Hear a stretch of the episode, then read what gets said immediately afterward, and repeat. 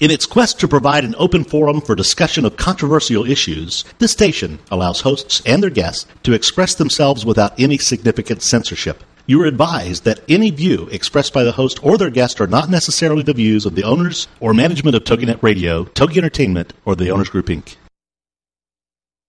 Welcome to the Sociable Homeschooler with Vivian McNinney. Vivian is here to talk to you, to encourage you, and to show you how she had a successful homeschooling experience with her Wildflower Academy, and that her kids turned out great, and that with God's help, you can create the same experience she did. From her beginnings in Hastert, West Germany to Dallas, it's been quite a journey, and her abilities to adapt, survive, and thrive are what make her unique in homeschooling. So have your pen and paper ready. It's the Sociable Homeschooler. And now, here's your host, Vivian McNinney.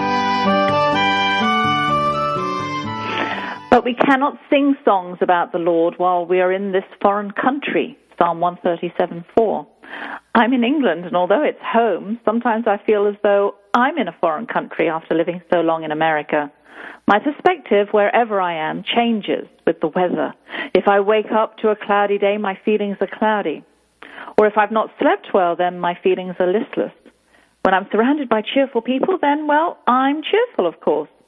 I've imagined the Hebrews in exile, and I'm happy I'm here by choice because each day for them would be filled with sadness and despair. How much faith, energy, and prayer would have been going on to get them through the decades they spent in captivity? They were afraid they'd grow too accustomed to the alien soil. They knew their children would grow up knowing no difference, hence the lines following this one Jerusalem, if I forget you, let my right hand lose its skill. This psalm really talks to us today, no matter where we live geographically. Many times we're tempted to drift to a foreign country by relaxing our standards and not think about Jerusalem as my highest joy. How do we stay faithful to our Lord in the foreign land of liberalities? By always seeking the truth in God's Word. Good afternoon. Welcome to the Sociable Homeschooler. I'm your host, Vivian McNinney. Hi, blue eyed hubby in Paris. Hope you're well. I have a brilliant British show for you this afternoon. I am once again my, at my mother's, um, battling the English healthcare system, which is great at, at the right time but has its frustrations. My guest is Laura Ellis and her husband Nick, who live and work in Oxford, England. I have to say that because I'm sure there's an Oxford somewhere in America. So grab your tea and sit back and listen to me in my native land, sharing some highlights of my days away from the McNinney household. Malia commented to me after our night flight to England that the gloomy weather made England look not so attractive. That and the whole night she'd just spent in a restless half sleep sitting upright on a plane. Our taxi driver thought he was doing us a favor by taking us off the motorway and through some gloriously green and fresh countryside. We careened through narrow winding lanes, past fields with spring lambs, daffodils on the roadside, and heavily entwined hedgerows waiting to burst into bloom. Along the way, we encountered horse riders whom we had to stop for, a tractor switching fields, a lane full of cows being herded to the milking barns on the other side. Occasionally, we'd see a pretty thatched cottage or a well tended manor house with a few cars in the driveway, and at one point, our driver stopped so that we could enjoy the breathtaking view from the highest spot in Surrey, overlooking Biggin Hill, of World War II fame, and I'll look that up next week to tell you more about it. Bertie, our driver, was such an amenable sort, but this didn't help the fact that Malia was feeling more and more nauseous as we twisted and turned through the narrow roads. When we arrived at my mum's, she fell into bed and into a sound sleep to awaken to brilliant sunshine and a much happier view of the world. I planned to spend this visit focused on schools for Malia, but as luck would have it, I couldn't get the phone to work re- reliably. I'd been experiencing some engaged signals during the week in America, but every now and again I'd get through, so I put it down to Mum not hanging up the phone properly. But she wasn't to blame. Sorry, Mum. And I had to spend an hour dealing with British Telecom on my mobile. Typically, like utility services around the world, I couldn't get a definite time when to expect the repairman, so I was asked, morning or afternoon.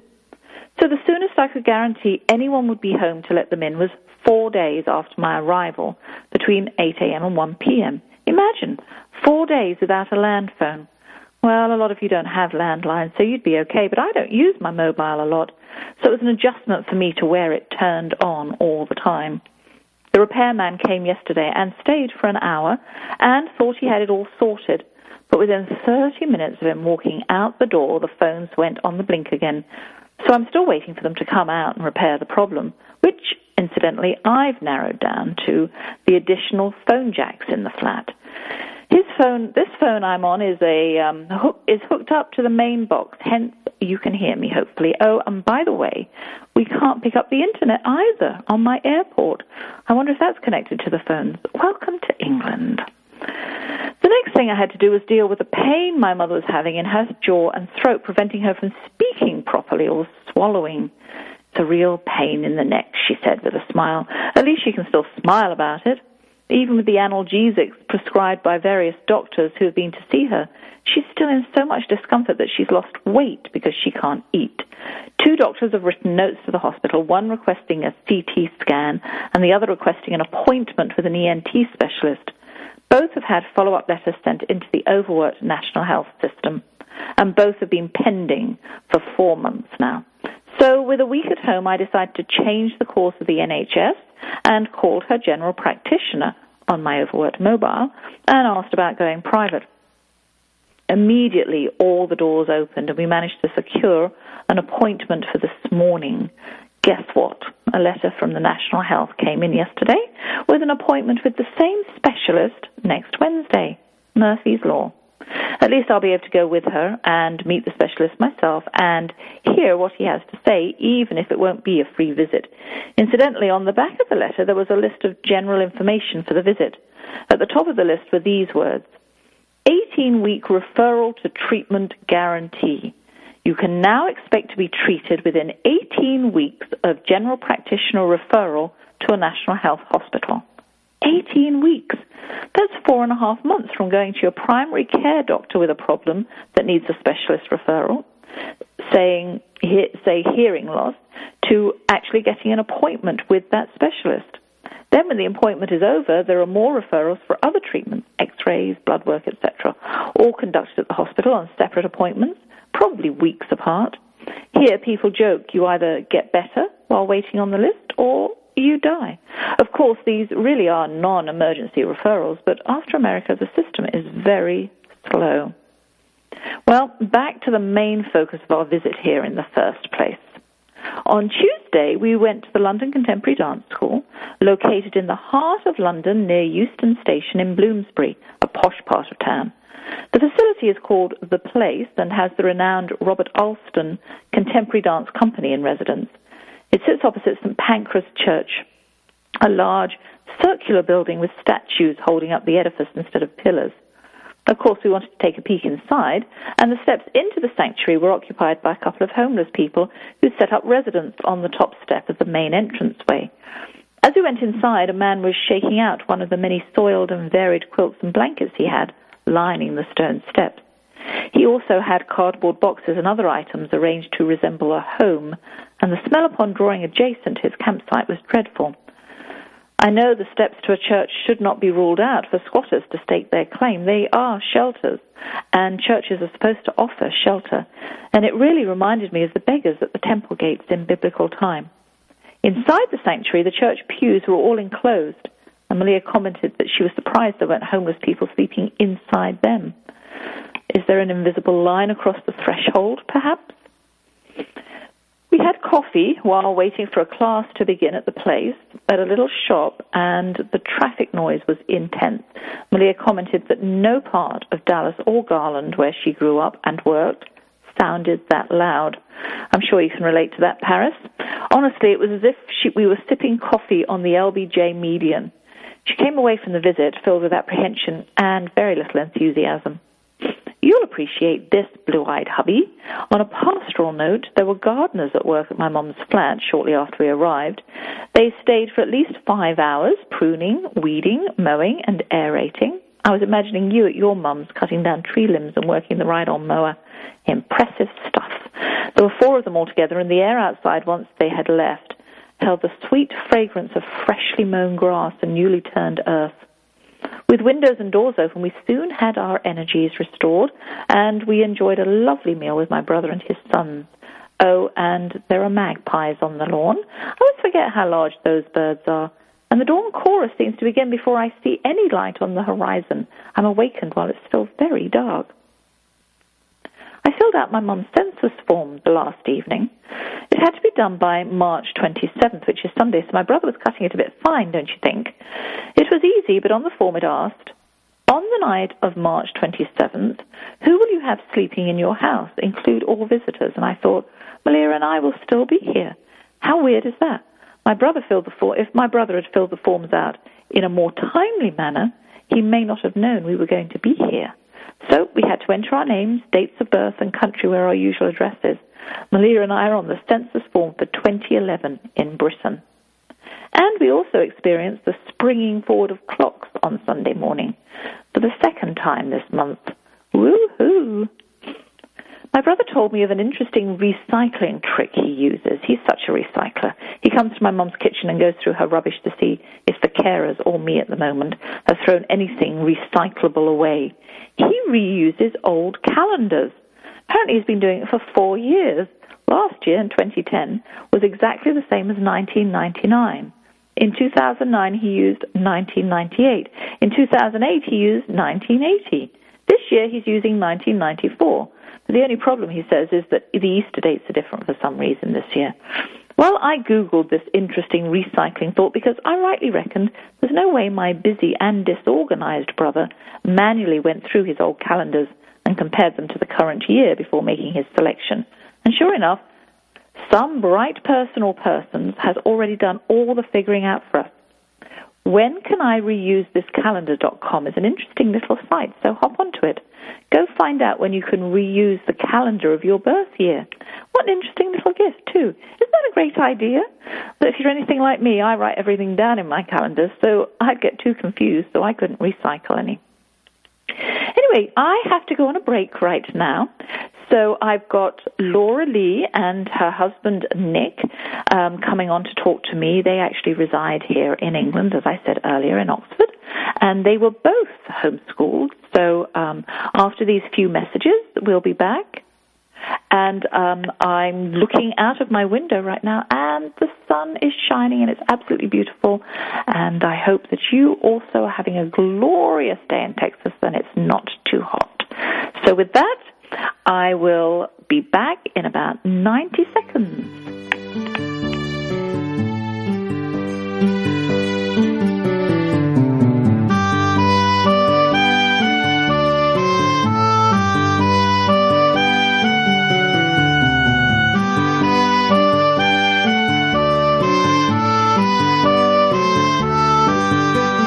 How do you handle toddlers, teens, and tirades when homeschooling? That's what we're working on now. It's Vivian McNinney, the sociable homeschooler, and we'll be right back after these. Get ready to laugh along with This Little Parent Stayed Home with Ali Lopreet. Friday evenings at 6, 5 Central on TogiNet.com. This is a truly realistic, no nonsense, tell it like it is method that will have you laughing and crying, surviving while struggling, and hammering away at the hardships as you travel through the greatest journey of your life. Get empowered by joining thousands of other parents who have also decided to take a leap of faith into a double career with longer hours and half the pay simply because of the love they have for their children. Together, we are rebuilding a new economy that will support us rather than enslave us. Never again will we have to choose between raising our children and earning to provide for them. It won't be easy, will be worth it. For more on Allie and her success, check out her website, ourmilkmoney.com. So come get empowered with This Little Parent Stayed Home with Ali Lopreet. Friday afternoons at 6, 5 Central on TogiNet.com. In today's business world, a helping hand or idea that doesn't come with an invoice is a treasured find. And if that happens to you, then you need to pay it forward to keep other entrepreneurs from making mistakes or getting a raw deal. It's called Paying It Forward with Josephine Girassi. Wednesday mornings at 10, 9 a.m. Central. Josephine is going to have the guests describe their accomplishments, the lessons they've learned, both good and bad, and then sharing those pieces of knowledge as we create a movement of paying it forward. For more information about Josephine, her business, and background, you can go to mymomknowsbest.com. Josephine Girassi has always been a problem solver. She saw this need and has turned it into a movement. It's paying it forward with tips, tools, and advice and hard lessons learned. These pieces of knowledge can make a huge difference for you, your business, and others. So join us for Paying It Forward with Josephine Girassi. Wednesday mornings at 10 a.m., 9 a.m. Central on TogiNet.com. Welcome back to The Sociable Homeschooler with Vivian McNinney, the show for any homeschooler at any point in their homeschooling career. Join us as we plow through the problems, tackle the challenges, and celebrate the successes. It's The Sociable Homeschooler on TogiNet. And now back to your host, Vivian McNinney. Well, my guests this week are Laura and Nick Ellis. Um, Laura is a lifelong homeschooler, writer, and speaker. She lives in Oxford. She challenges young people to live passionately and with purpose and speaks about the most of one's uh, speaks about making the most of one's personal homeschooling experience to prepare for higher education and fulfilling work. And her husband is um, working on his PhD in theology. He is also a lifetime homeschooler, and he's teaching Greek at Oxford University. And they have a one-year-old son, Liam, whom they have been homeschooling since birth.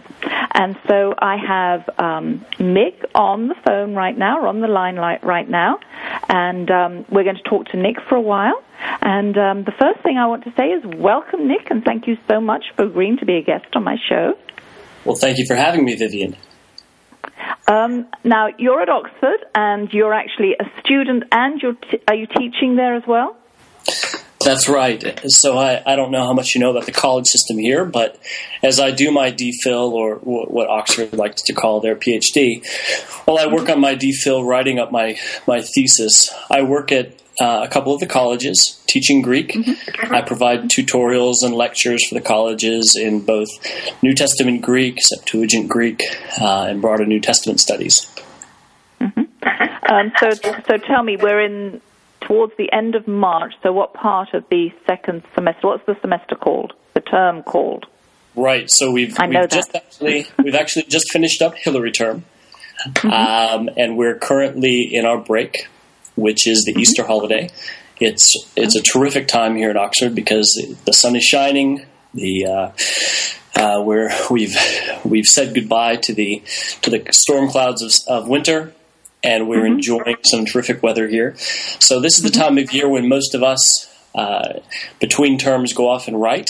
So my days uh-huh. are now filled with with research and writing um, mm-hmm. uh, during this term break, and also the time mm-hmm. when most of us go off and try to uh, have a little holiday in Israel, or uh, I think we may go down to Bournemouth um, and spend some time by the seashore. Okay, so the term is called Hilary, and then when do you go back for your next term? I'll start up again in May, May the 11th. So I have a nice long oh, break, okay. and that is a Trinity term for the third term. Okay. Well, so do the do all of the students at the college have this long break for Easter? No, uh, where I am at at Wycliffe, Wycliffe Hall, okay.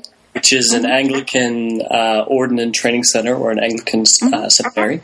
They come back a week and a half before to start up some of their uh, ordinand trainings, but then the university course will start in May. Okay, so pretty much all of April off. Yeah, that's right. For everybody. Yeah, wow, that's wonderful. But then there is a third term. Michaelmas or something like yep. that? Uh, Trinity yep. term is the third term. Uh-huh. Uh, okay, so, so you. That's right. Our three terms are Michaelmas term, which is October through. December, uh, yeah. Hilary term, which is then the end of January through uh, April, uh-huh. um, and then Trinity term, which is the last one from April uh, from uh, May till till uh, July, and then we have the summer off. All right. So. Um, tell me something about homeschooling and how, from a, an American homeschooler, you've got to be a student and a teacher, professor, tutor at Oxford. How did how did that journey happen? Well, my homeschool uh, career was uh, fairly complicated. We started in Texas. My mother uh, was started homeschooling us when my dad was doing his PhD at Dallas Theological Seminary, um, and so it was back in the the mid '80s and it was just the early days in Texas uh, for homeschoolers. Mm-hmm. And so we started using a uh, mixture of curriculum, some Bob Jones, some Great Books reading courses, just a variety of different mm-hmm. things. Uh, as as you know, during those days, it was a, it was it was not quite as developed or as advanced as it is now. Um, mm-hmm. So we there are actually five five kids. I have a twin. um, my uh, he, he is actually a, an engineer uh, in Idaho. He works with aeronautical engineering. And then my, my younger brother, uh, who's just a year younger, or 12 months younger, he is uh, studying medicine at the University of um, Colorado Medical Center. And then I have two mm-hmm. younger brothers, uh, a young brother and a younger sister who are 10 years younger. And so all of us were homeschooled. And my, when we were in 1992, when I was when I was 11, we moved to Brazil, where my dad uh, started working with theological education in North Brazil, both doing mm-hmm. church planting and also doing seminary education. So we had a very interesting time. Um, both homeschooling and also trying to plug in half days into the local Brazilian school for our Portuguese. Um, and really, most of our education was was through the homeschool system. So we, when we were in Brazil, we um, did a bit of University of Nebraska long distance correspondence courses, and we also did um, again a mixture of, of various curriculum. The math we did we did Saxon math and some of the other mm-hmm. systems. so um, all five of us were, were, homeschooled. The three oldest. Because we were so close in age, with a twin and, and one 12 months younger, we actually mm-hmm. were all in the same grade. So mom just taught us as we went. Um, and when we transitioned back to the States in 1999 or 2000, um, we uh, graduated. Actually, did a second senior year in Texas at a, at a, high school in Texas in Rockwall, just getting back into the culture. Um, and then mom and dad went back to Brazil, and we said, "Well, we'll see you in see you in four years. I love you very much." Uh-huh. Um, and off we went to the university. mm-hmm. So that that started our academic career. I, I found that the homeschooling context prepared us, myself and my brothers, um, and, and, sister uh, prepared us very, very well. And, and um, actually, my youngest brother and sister are still in school. My, my brother Andrew is studying music at Liberty, and my sister mm-hmm. Victoria is studying um, English at Wheaton. And so we have found that actually having the ability to really focus on our loves. Um, from a very early age, I, I found that I love language. Um, and certainly Portuguese was contributing to that, and then Spanish, and then we started Latin very early. Um, and in fact, when I decided that I needed to learn German, looking ahead to my graduate studies, I just moved to Germany for a year to say, well, I, you know, I, I really need to to engage with this language. And then with Hebrew, I moved to Jerusalem for uh, several months, and I found from a very early age that that language was a strong uh, strong suit. And my mm. mom and my dad were able to customize uh, my teaching experience, my learning experience, to really bring out that kind of humanity background, which mm has, of course, in the Oxford context, as it is a um, very strong humanities platform, a very strong humanities institution.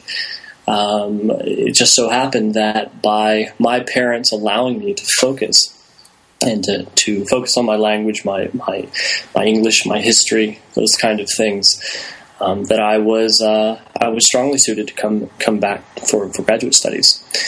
So mm-hmm. we've uh, we um, Laura and I after we were married we pursued a couple different graduate programs, and now have, have ended up here. So you um, did most of your college in um, America, and then you did your traveling, you know, to Germany and Israel, and that is that how you did that? That's right. So I did most of my I did most of my undergraduate in the states. Okay. Uh, okay. At, okay. at, Union University in, in Tennessee. Okay. And it was there that I really began to focus on biblical languages, so focusing on Greek and Hebrew and those kind of things. Um. Laura then, and, and I, I, know you've had her on the show before. She then, uh, I met her in, co- in, college, and she then went mm-hmm. to Africa for two years on a, on a mission mm-hmm. trip.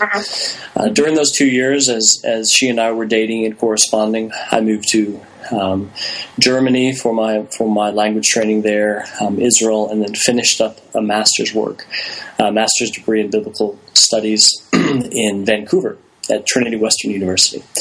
And so then, upon graduating from that, Laura came back at about the same time.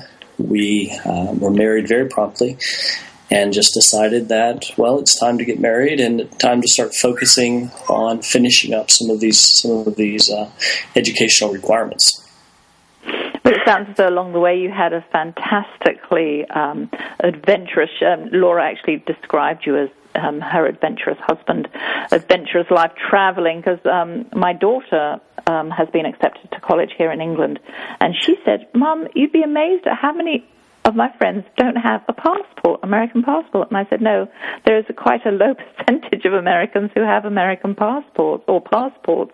Yeah. And um, you're, you you don't fall into that category because you've you've travelled a lot, and it's absolutely wonderful what you've done. And um, now, um, you know, and Liam is going to have such a marvelous time. He's going to be comfortable, as my children are in, you know, any country that we happen to be in. Um, you know, they're they're going to be able to kind of settle down and, and carry on and and um, fit right in. Um, so. Um, Gosh, that's that's just great. Um, your parents, so they were in Brazil for from 1992 to 1999, and then went back to America. Are they still in America, or did they go go again abroad? Still in Brazil. We, we they came back just for, oh, for back to Brazil. Yeah, just to oh, drop. Okay. Off. And so they're they're still working. My dad teaches yeah, at a that's right. You said that, yeah. church in Sao Paulo. Yeah, yeah, yeah. Well, I was going to ask you, um, how did you feel that homeschooling uniquely prepared you to thrive in college and life? And you've just answered that question because um, obviously with the flexibility and the fact that you were able to pursue what you loved. And uh, were three of you doing it, so it probably helped the three of you if you were doing the same work, you know, sort of not so much competition, but, um, you know, sort of doing it together probably helped, right? The, the yeah. subject. Well, it, it definitely helped. And I think that, especially for the Oxford context, which does require a very high level of independent study, and um, yeah. especially at the graduate level where you have a supervisor, you don't have any classes per se that you're required to take, but your supervisor mm-hmm. says, well, this is your project. you know, mm-hmm. this is the dissertation you're writing. Now you need to go off mm-hmm. and you need to read these however many hundreds of books and, and go to, you know, listen to these lectures, but prepare yourself for what you need. Give yourself the tools. And so homeschooling, I think for me, uniquely prepared me to be able to take a topic, uh, to be given a list of books and to say, well, I need to go and read these. I need to understand them, and that I need to write and summarize what I what I've been learning. And that was basically our homeschool experience uh, in Brazil, mm-hmm. where, where, mom was able to say, "Listen, um, you know, we're here in a new con- context. We're here in a new culture. Um, we have a variety of responsibilities and learning challenges fitting into a culture. You need to take responsibility for your studies." And of course, mom proctored us and supervised us, but she well, Nick, Yes. Yep, we're going on a break right now, so um, I'll be back in about a minute and a half, and hopefully we will be talking to Nick some more and to Laura. So to- hang on and continue our conversation.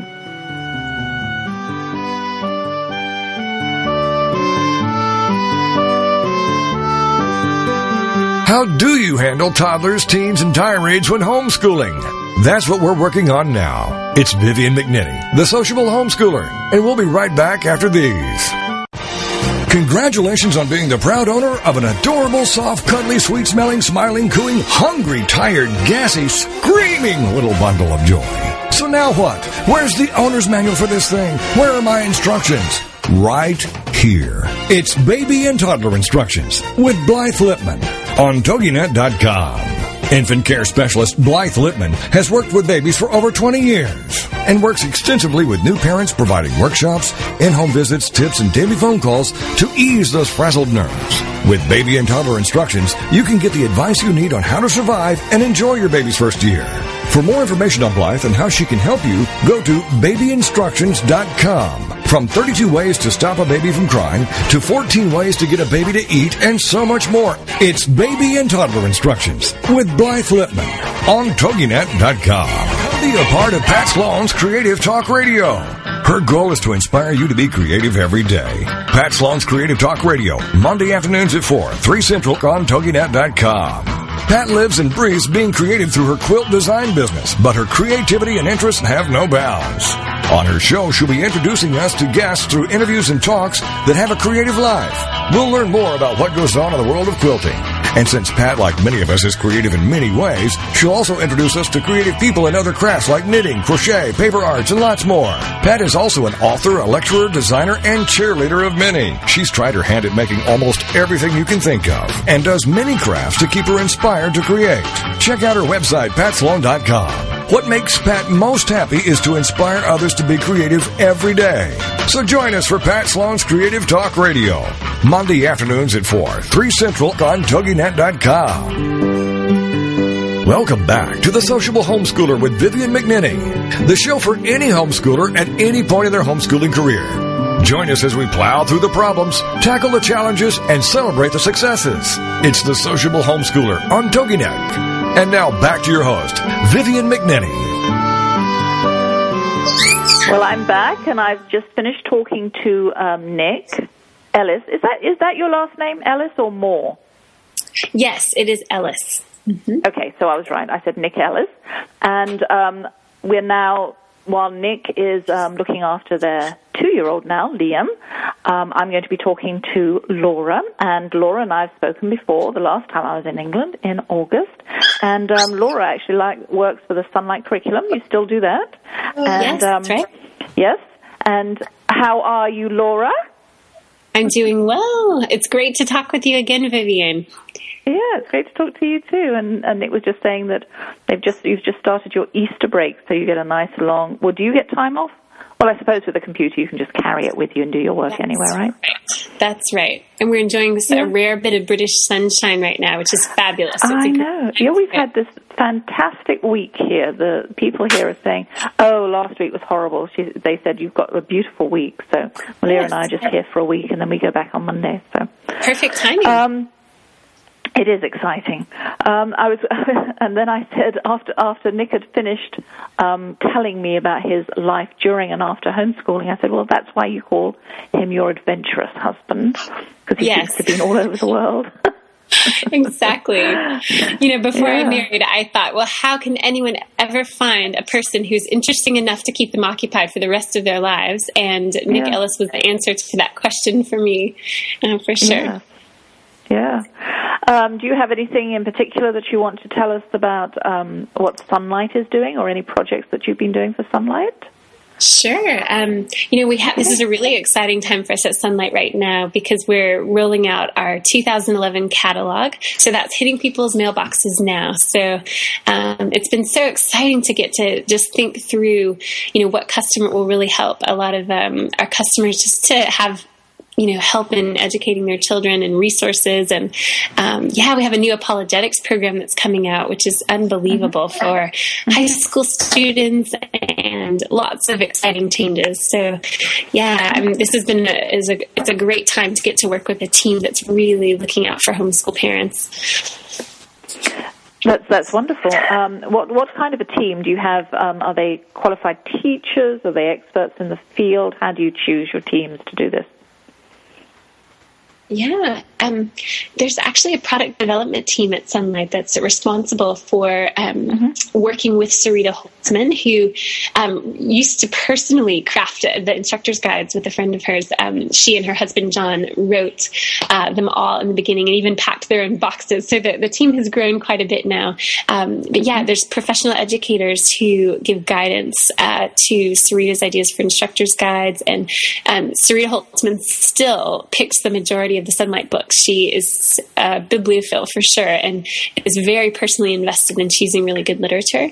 Um, and then I'm a part of the marketing team at Sonlight, and so uh, we're able to just kind of listen to what customers are saying and try to um, kind of communicate back with them so they know um, kind of what we have to offer and uh, try to find, help them get to know about our resources. Um, and I was the first homeschool student actually to be hired um, by Sonlight full time, and they really hope to um, pursue that opportunity in the future because it's great to have someone who's come from a homeschool background to be able to um, obviously the Holzmann children were homeschooled so they have that wonderful resource as well. But uh, they want more and more homeschool to hire more and more homeschoolers to just strengthen that perspective to say hey you have been you know in the trenches you know with your parents as you went through this educational process. And i think it's really helpful from all ends to understand um, the scenario uh, that parents are in. So yeah, well, so you, yeah I was going to ask you what connections do you see between your homeschool education and the job market, and that was going to go on and say, you know, how did you get your job, and how how does your experience relate for you um, with Sonlight or other jobs maybe that you've had before you had your Sonlight job? Right, right. Um, with the Sonlight specifically, um, they they basically wanted someone that they could train to um, to assist in helping them be a voice to homeschoolers. So that was just a unique opportunity for me because of my homeschooling background and my interest in writing. Um, but I think in general, you know, upon you know joining that Sonlight team, I as I you know began to work with them, I realized there were so many benefits from my home education that kept coming into play uh, that I think probably would have helped me in any job, but spe- specifically at Sonlight, um, you know, because of the, that very specific homeschooling interest. Uh, but one thing that I found was just that immediate opportunity to connect with my employers. Um, the owners of Sonlight, John and Sarita Holzmann, have become such incredible mentors, and I just respect them deeply, personally, as well as employers. And uh, I think that that would have happened no matter what my education background has been. But I think the home education environment really fosters um, just the chance to interact with people who are outside of your peer group. I think, you know, I had friends growing up who were adults as well as children, and you learn to have conversations with people of all ages and uh, not to see people older or in more advanced positions than you as the enemy, but, um, you know, resources and mentors and, um, you know, and peers as well. And so, mm-hmm. I think that was a great opportunity for me just to make that transition from college to work very natural.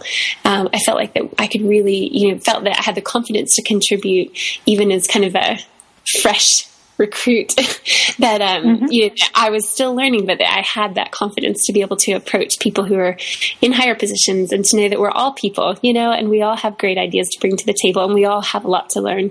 Um, so I think that was a huge asset. Um, I Did think also. Use your yeah. family Sonlight? Did you use Sonlight?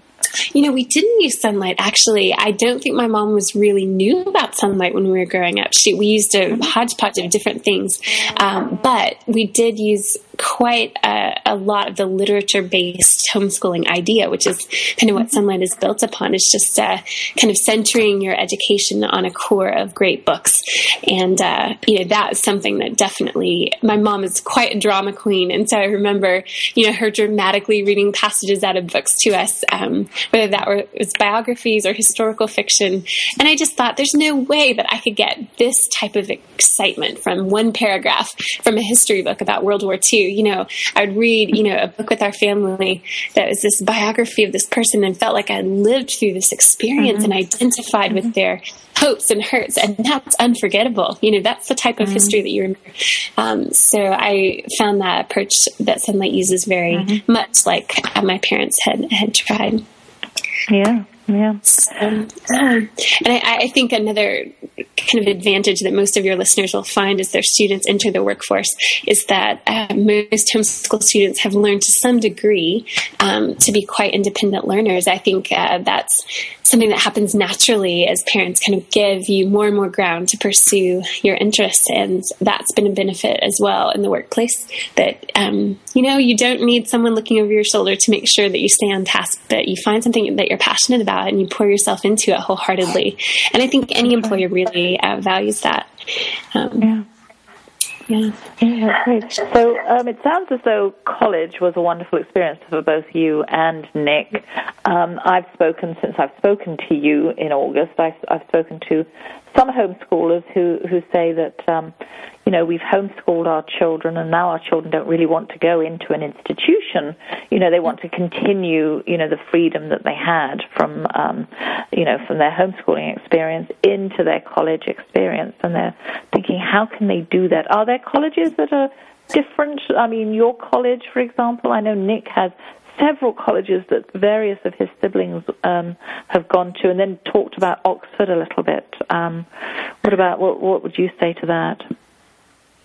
Yeah, um, um, well, Nick and I graduated both uh, from the same university for his half of his university education. We were at the same university at Union University, and um, had an incredible experience there. And, and I believe yeah, I mean, I know that people can, there are so many career paths, aren't there? And sometimes jumping into a career straight from the start can be a great fit for students. But yeah, I really did enjoy that time just to really con- reconsider um, how does my Christian worldview apply to what I do uh, in communications? How can I be Christ centered and excellent driven, excellence driven in what I do.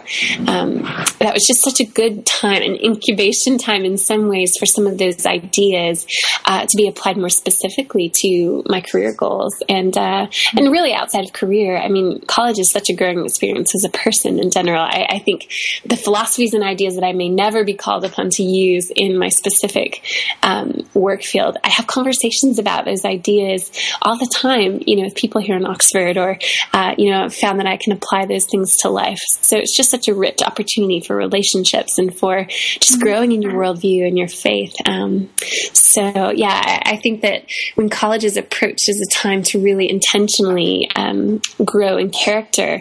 Um, and, and and really just refining your thinking processes. It can be a really profitable time, no matter what type of career you, you hope to pursue. And you carefully chose your college to, um, it, it, had to have a, the sort of culture, the same sort of culture that you had come from, correct? Mm. You know, no? in my personal, uh, yeah, I mean, in my personal experience, I found that Union was a great fit because I was specifically looking for a place that I could be challenged in my character as well as academics. Um, so that was a great fit for me. I think, you know, pursuing an opportunity at secular, secular university would have been an amazing opportunity as well, um, and with its own challenges and growth opportunities. But yeah, I really did carefully um, choose Union based on specific mentors that I identified and said, wow, you know, I really feel that I can learn from some of these people. And in fact, I actually met some of those people that I ended up learning the most from while I was still in high school school. Um, I think the, one of the great things about homeschooling is that you have freedom during the day to um, pursue lots of different learning opportunities, and that's something that I was able to do when I was in high school. Is to just to um, actually job shadow several professors at that university. Um, just contacted them and said, you know, I'd love to learn more about what you're doing, and developed some great relationships that way. Um, I ended up spending the day with a communications professor from the university, and um, she actually was teaching a class on Christianity and communication, and uh, it was it was amazing to see, you know, what kind of responsibility we have to live out our faith in that world uh, that can often be a dark place where people are, you know, bringing attention to themselves. Um, how do we reflect uh, Christ's glory in that field? And mm-hmm. That was just so great. I, you know, with all those professors that I followed around, obviously I'm not a literature professor now or a communications professor, but the, no, uh, no. what I learned yeah. from them just huge you me. surrounded yourself by, by these wonderful people. Well, for those of you just joining us, I'm talking to Laura and um, was talking to her husband Nick, both lifelong life schoolers, homeschoolers, and um, we'll be back and talk to one or other of them after this short break, so stay tuned.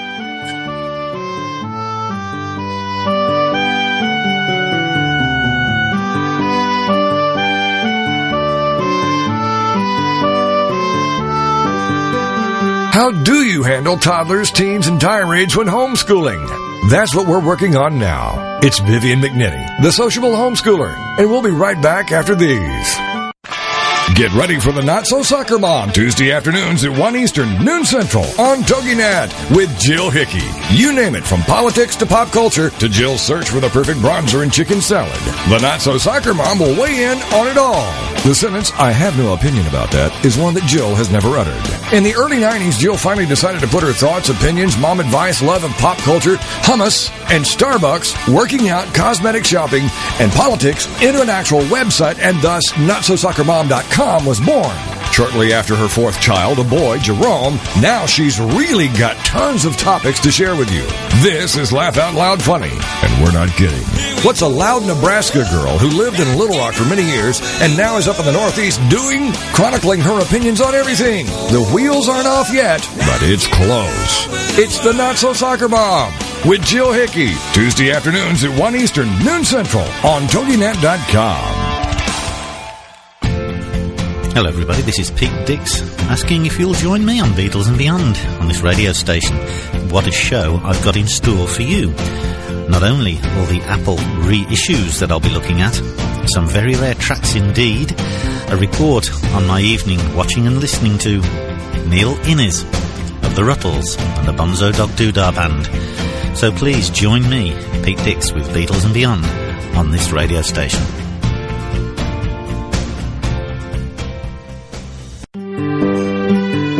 Welcome back to The Sociable Homeschooler with Vivian McNinney, the show for any homeschooler at any point in their homeschooling career. Join us as we plow through the problems, tackle the challenges, and celebrate the successes. It's The Sociable Homeschooler on TogiNet. And now back to your host, Vivian McNinney.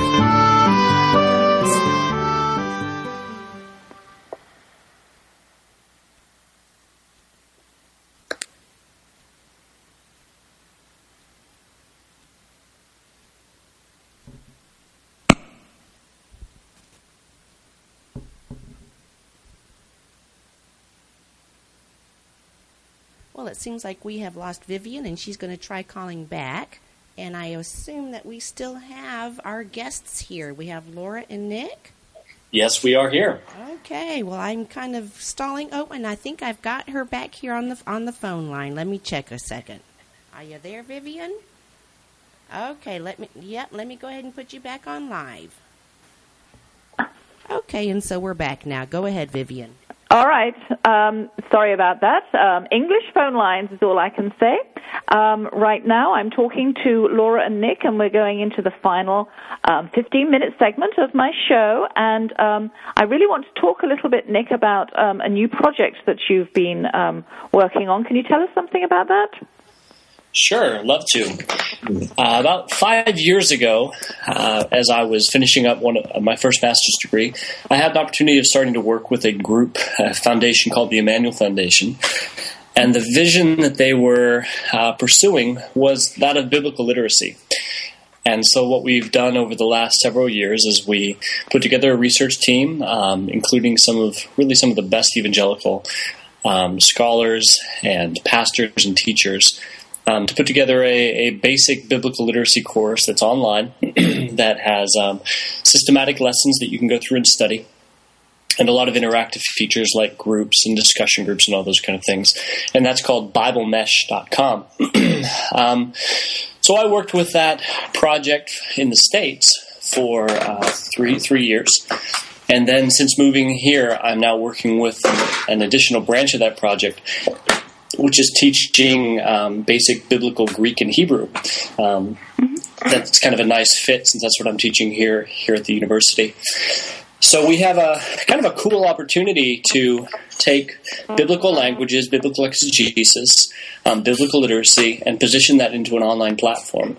Um, with, the, with the languages, with Greek and Hebrew, we're really aiming at kind of um, introductory level uh, I, in fact, I think it's perfect for, for home like senior high school homeschoolers who are coming in and want an introduction to Greek or Hebrew, and then also for those pastors who have had some exposure to Greek and Hebrew in their seminary education, but now from their um, from their parishes or from their churches are looking to kind of refresh and bring that back into an exegetical context.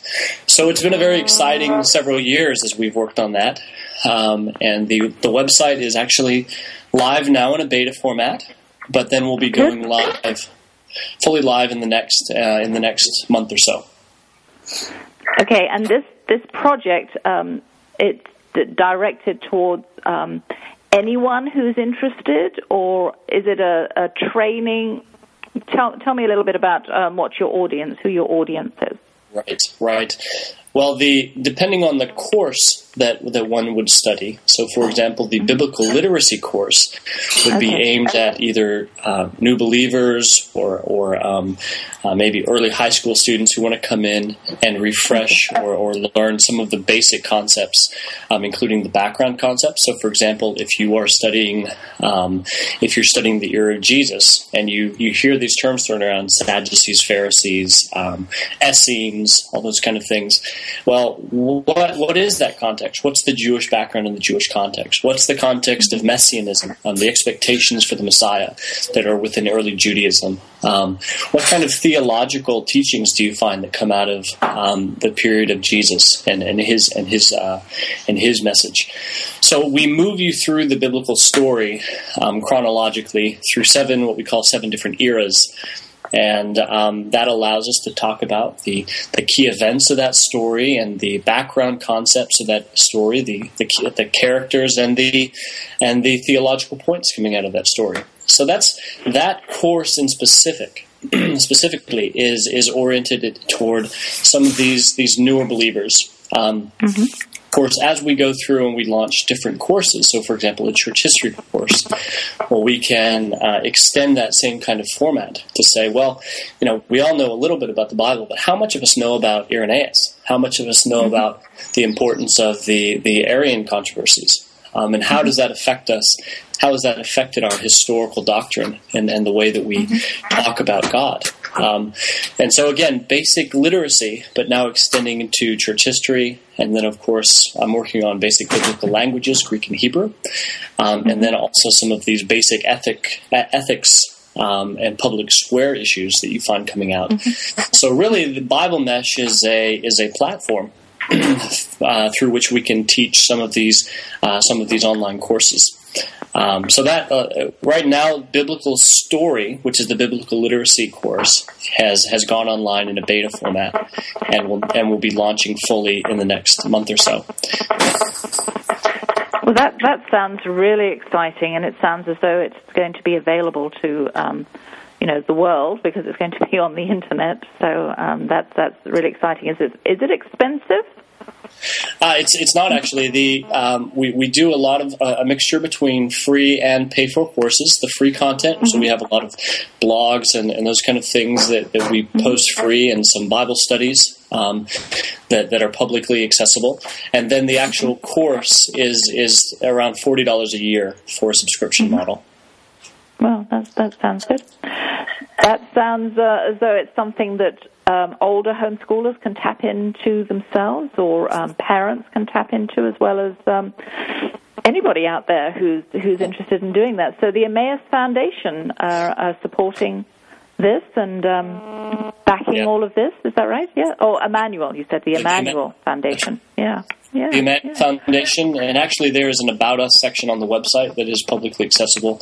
And I think one of the one of the real privileges of working with this project, um, you know, there's a lot of stuff online, uh, but it's it's working with people who are. Um, uh, who are trustworthy, people who uh, uh, really know their stuff, and you can go on and see okay exactly who is writing the, these videos who are writing these articles uh, who's producing this content. And so that was that was really nice to see an, an online project come out that was um, transparent in, in who is working on the content um, and has a very clear confessional foundation um, so you can come in and say, well, I know what I'm going to get. Um, it's not just a hodgepodge of different, um, you know, theological positions, but it's a it's a broad um, evangelical context. Mm-hmm. Mm-hmm. Well, Nick, thank you so much for talking to me this afternoon. And Laura, if you're there and can say hi or bye, thank you also for joining me. My guests this week were Laura and Nick Ellis. Laura, both of them are lifelong homeschoolers. Um, and they live in Oxford, in England, and um, they have a two-year-old son, Liam, whom they're also taking through the homeschooling process. Um, together, they enjoy encouraging young people to become leaders. They have many opportunities to do this at the University City of Oxford. Laura reminds us that our own weaknesses are often the very tools that God uses to impact people. So don't be afraid to reach out outside that cozy box um, it's always a pleasure to talk to you, Laura and Nick. Thank you for joining us this afternoon, and have a wonderful weekend, and have a wonderful, wonderful break. I hope the weather um, stays beautiful for you, and you either go to Israel or Bournemouth, uh, two ends of the spectrum. Have a great weekend. Bye. Thank you. Thank you. It's a pleasure. Bye bye. You're welcome. Bye. Gosh, what a wonderful couple they are, and um, they're living in they're living in Oxford. Okay, so I'm going to tell you a little bit about a visit that we took to Leigh-on-Sea. We went there on Wednesday. Um, Malia has been accepted to a dance college there, and we weren't. We didn't get our hopes up because we didn't um, really, really like the other college that we had been to, and uh, we just travelled for two hours on what was quite a painless journey. It included two 10 minute walks and three trains. The college was lovely. Everyone, including the students, were very friendly. Malia commented to them that none of the students had spoken to her at the London Contemporary the previous day. So she danced and she sang and she acted and chatted to several teachers, to the lady who was the head of pastoral care and the directors. They loved her as much as she loved them. And she was the only American and everyone gushed over her accent and asked her if she knew Miley Cyrus. After four hours, we toddled off to check out residences we had identified through a list provided by the school. And by some weird chance, we were able to connect and meet with only one of the residences, and it turned out that one was plenty. We'd already decided that this was our favorite place from the telephone conversation the evening before. Malia and the host family hit it off immediately, and we ended up staying for two hours, meeting the au pair and the children. And then we walked um, along the beach and ooh and ahhed over the cottages and the fishing boats and the cobblestones and the pub where we ate a very late lunch at 5.30. So we were reminded of Broadstairs, so Paris, you'll be able to imagine it easily. Okay, I have used up um, a whole hour, and so I'm going to leave you. And um, let me see. Um, I've been rattling on and on about my stay in England, and um, I had two very, very talkative guests, which was wonderful, and a baby in the background, and I heard a cock crowing. Um, my daughter, Malia, has gone to meet a friend who's visiting from France. Annie's on a study abroad program from SMU for six months, and they're going to buzz through London together talking up a storm. Then we'll pack and head on home on Monday. So I'll be back in my usual spot next week. I miss you, my blue eyed cowboy. Don't forget to pick us up at the airport. And the clocks spring forward early Sunday morning again for me. So this week I'll say thanks to my handsome husband, who believes in love at first sight, our four children, who are the result of that belief, the hard-working staff at TogiNet Radio, my guests, Laura and Nick, and you, my faithful listeners, especially Paris and hubby. See you soon. So may the Lord bless you and keep you. May the Lord show you his kindness and have mercy on you. May the Lord watch over you and give you peace. Doop, doop, doop, doop. And if you want to go online and find out a little bit more about Laura, she has a blog and it's called Life as a Rough Draft, and you'll get a You'll get a picture of her and her husband. And then if you want to find out more about Sonlight Curriculum, where Laura works, um, just go to sonlight.com. That's S-O-N-L-I-G-H-T dot com. And um, anything else? Well, I'm having to go back through America with my resident alien card. They keep pulling me over for, so keep your fingers crossed that I get through customs this time without too much trouble. I've taken everything with me this time. I've got my birth certificate and I've got my social security card and I've got all the forms that I filled out for my American naturalization status. So hopefully they'll let me through without too much trouble. I guess if Malia and I are just giggling and laughing, they'll let us through anyway. So it looks as though um, I know this is really difficult because I'm actually not online, so I can't see my cues, and I'm listening to my cues, but I've just got a few seconds left. So you just go away and have a great weekend, and I'll see you back in Dallas next week. Bye.